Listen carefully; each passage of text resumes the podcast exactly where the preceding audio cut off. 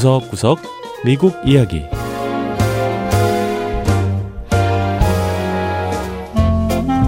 미국 곳곳의 다양한 모습과 진솔한 미국인의 이야기를 전해드리는 구석구석 미국 이야기 장량입니다.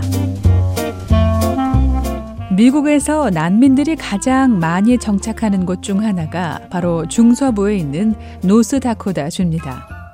매년 400명의 난민이 노스다코다주의 최대 도시인 파고에 도착한다고 하는데요. 난민이라고 해서 지역사회로 도움만 받느냐? 아니라고 합니다. 오늘 만나볼 주인공은 난민으로 미국에 정착한 데다 아직 나이도 어린 여중생들인데요. 자신들보다 더 처지가 어려운 이웃들을 돌보고 있다고 합니다. 이들 소녀에게 과연 어떤 사연이 있는 걸까요? 첫 번째 이야기 난민 소녀들의 사랑 나누기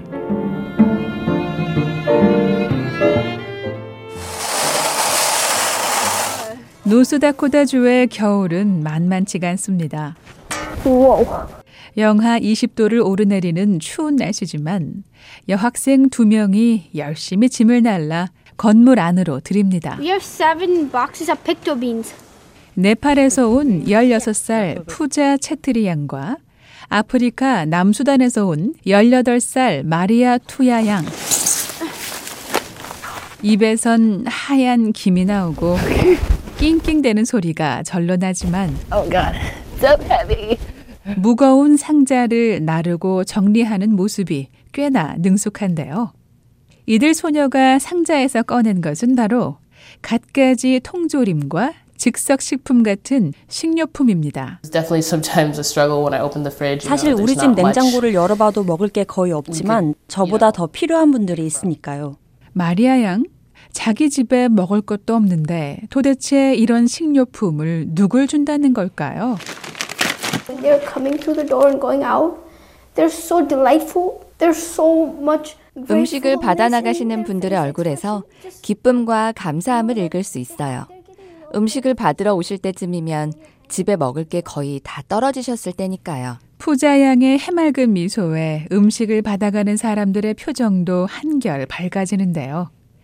식료품을 받아가는 사람들은 바로 도움이 필요한 파고 지역 주민들입니다. 4인 가족 이상이면 한 품목당 두 가지씩 가져가도 됩니다. 마리아 양과 푸자 양은 레거시 어린이 재단이란 곳에서 운영하는 방과 후 프로그램에 참여하고 있습니다. 레거시 어린이 재단은 빈곤 계층 어린이나 난민 출신 어린이 등 어려움에 처한 학생들이 고등학교까지 졸업할 수 있도록 여러 방면에서 도움을 주고 있다고 합니다.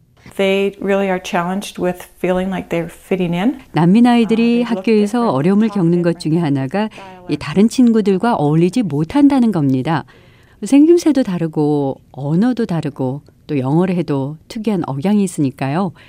또 아이들은 학교에서 선생님이 하는 질문을 이해하지 못하겠다는 고충도 털어놓습니다. 메리진든 대표의 말에 푸자 양도 동의합니다. When you see people in your grade level and you're not there, you're so 나이가 맞는 학년에 진급하지 못하니까. 친구들이 저를 이상하게 바라봐요. 거기다 진도를 따라가지 못해서 일반 수업에서 제외될 때도 있는데 그럴 땐 정말 상처가 돼요. 푸자 양은 하지만 재단의 활동이 도움이 됐다며 눈물까지 보입니다. Honestly, if this program didn't exist, I wouldn't be here. If I, 솔직히 재단의 프로그램이 없었더라면 지금의 저도 있을 수 없을 거예요. 미국에 와서 뭘 해야 할지, 어떻게 될지 전혀 몰랐거든요. 눈물을 멈추지 못하는 푸자 양 옆에서 마리아 양도 고개를 끄덕입니다. Not only has it helped me with like school and like, you know, education. 레거시 재단 프로그램을 통해 학교 생활이나 공부에도 많은 도움을. 받았지만 무엇보다 자신감을 갖게 됐고 또 지도자의 자질을 배우게 돼서 정말 기뻐요. 그리고 이렇게 도움과 사랑을 받은 아이들은 이제 자신보다 더 어려운 사람을 돕기 위해 손을 내밀고 있습니다. Always, always good to see you. Thank you so much. You're welcome. When someone is helping you do better, you just want to get back and make someone 제가 받은 사랑을 다른 사람에게도 나누고 싶고 또 누군가의 삶이 좀 더 나아지기를 바라는 마음이에요. 친절을 베푸는 작은 행동 하나가 큰 파장을 가져올 수 있다고 믿거든요. 자그마한 체구지만 그 누구보다 넉넉한 마음으로 지역 사회를 섬기는 푸자 양과 마리아 양. 이들 덕분에 노스다코다의 춥고 긴 겨울이 조금 더 따뜻해지고 있습니다. 두 번째 이야기. 실리콘밸리 속의 인도. 인도 이민자들을 위한 노인주택. 이번엔 추운 노스다코다를 떠나 따뜻한 햇볕이 비치는 미 서부 캘리포니아 주로 가볼까요? 캘리포니아 주에 실리콘밸리라는 지역이 있습니다. 첨단 과학기술의 산실로 불리는 이 지역엔 해외에서 온 젊은 과학자들이 많은데요. 특히 인도 출신 이민자들이 많다고 하네요. 그렇다 보니 실리콘밸리엔 이들 젊은 과학자의 부모님들을 위한 공간도 들어섰다고 합니다.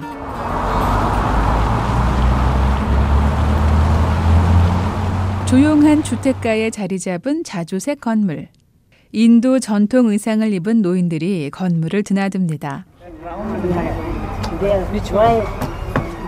언뜻 보기에도 이국적인 모습에 마치 인도에 와 있는 것 같은 착각이 드는 이곳. 바로 프리아 리빙이라는 노인 주택입니다. The children are so busy nowadays. So we don't want to interfere in 요즘 애들은 다 바쁘잖아요. 일하느라 바쁘고 제 자식들 챙기느라 정신없는데 아, 괜히 방해하고 싶지 않습니다. 인도에서는 다들 자식들과 함께 살지만 이렇게 독립적으로 자유롭게 사는 것도 나쁘지 않아요. 프리아 리빙에 살고 있는 아샤 라우라니 할머니는 현재의 삶을 무척 만족하는 듯 했는데요.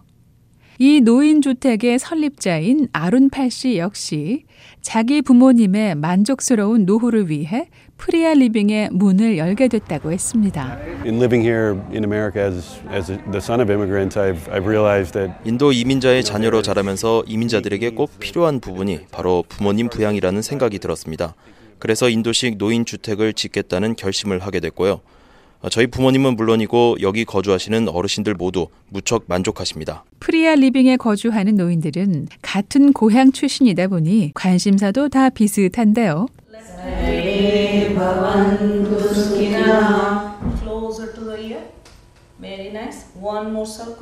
요가나 명상 등의 수업을 하기도 하고 친목 도모를 위한 시간도 늘 갖는다고 합니다. All the time we are together.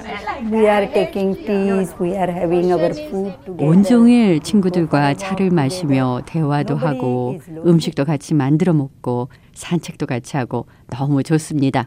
여기서는 외로움을 느낄 수가 없어요.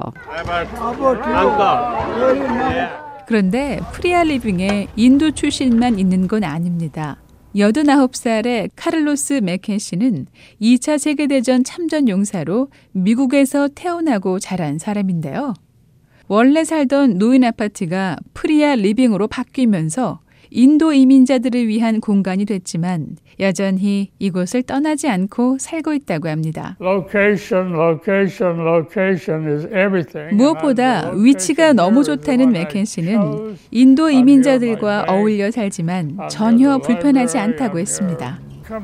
인도에서 온 아샤 할머니는 이런 노인 주택이야말로 이민자의 나라인 미국에서 더 많이 볼 수 있는 공간이 되지 않겠느냐고 했죠. Our generation is older generation.